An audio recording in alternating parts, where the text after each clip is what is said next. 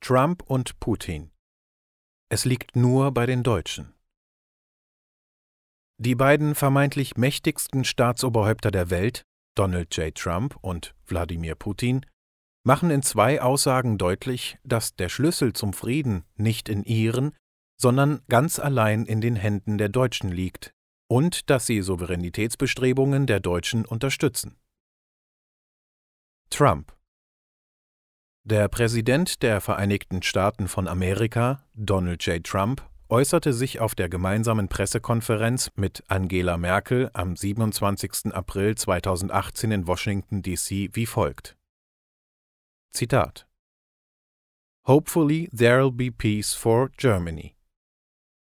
Deutsche Übersetzung: Wir hoffen, es wird Frieden geben für Deutschland.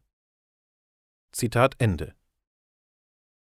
An dieser Stelle bedarf es jedoch einer tieferen Kenntnis der englischen Sprache, insbesondere hinsichtlich der Bildung der Zukunftsform.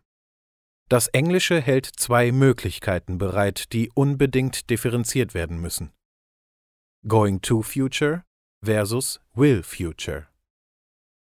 Steht ein zukünftiges Ereignis fest, so wird das Going to Future verwendet. I'm going to be rich. Ich werde reich sein. Am 30.06. wird meine Lebensversicherung ausgezahlt.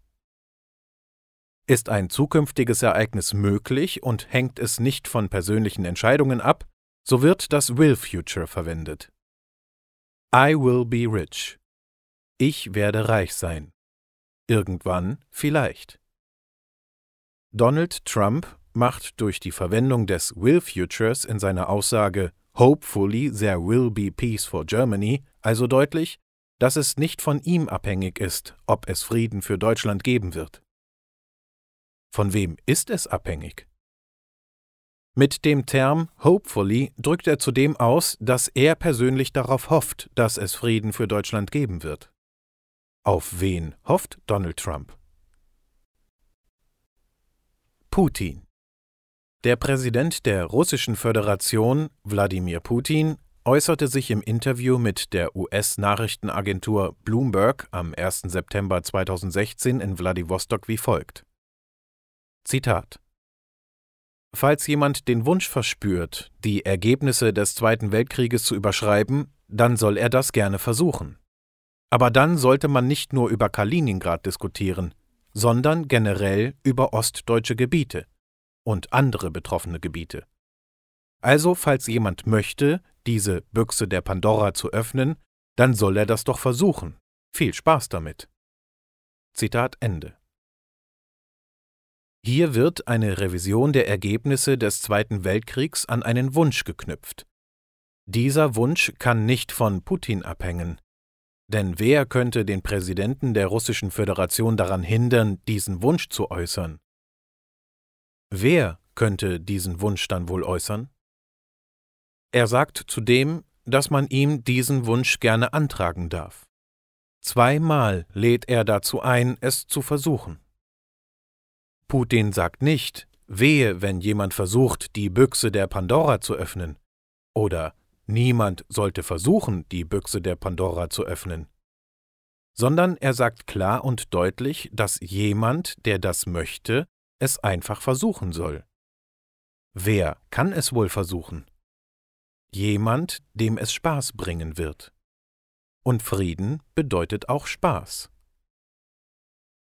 Fazit: Hier machen die zwei vermeintlich mächtigsten Staatsoberhäupter der Welt deutlich, dass ihnen in Sachen Frieden für Deutschland die Hände gebunden sind und dass sie aber bereit sind, diesen Frieden zu unterstützen. Alles, was es bedarf, sind die Deutschen, die ihr legitimes, völkerrechtlich legitimiertes Staatsoberhaupt reorganisieren, damit dieses das tun kann, was selbst die beiden vermeintlich mächtigsten Staatsoberhäupter der Welt nicht für die Deutschen tun können: völkerrechtskonform den Frieden für die Deutschen einfordern. Ergo, es liegt nur bei den Deutschen. Was wir tun müssen, um zum Frieden zu gelangen, erläutert das Video "Wie die deutsche Frage geklärt wird".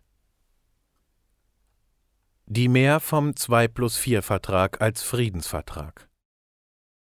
Beide Aussagen, jede für sich, sollte dem letzten Deutschen klar vor Augen führen, dass der Krieg nicht beendet ist und dass der 2+4-Vertrag eben kein Friedensvertrag sein kann. Warum sollten die beiden vermeintlich mächtigsten Staatsoberhäupter der Welt sonst in den Jahren 2016 und 2018 solche Aussagen zu Themen tätigen, die doch eigentlich seit 1990 abgehakt sein sollen? Wir können sie nicht zwingen, die Wahrheit zu sagen. Aber wir können sie zwingen, immer dreister zu lügen.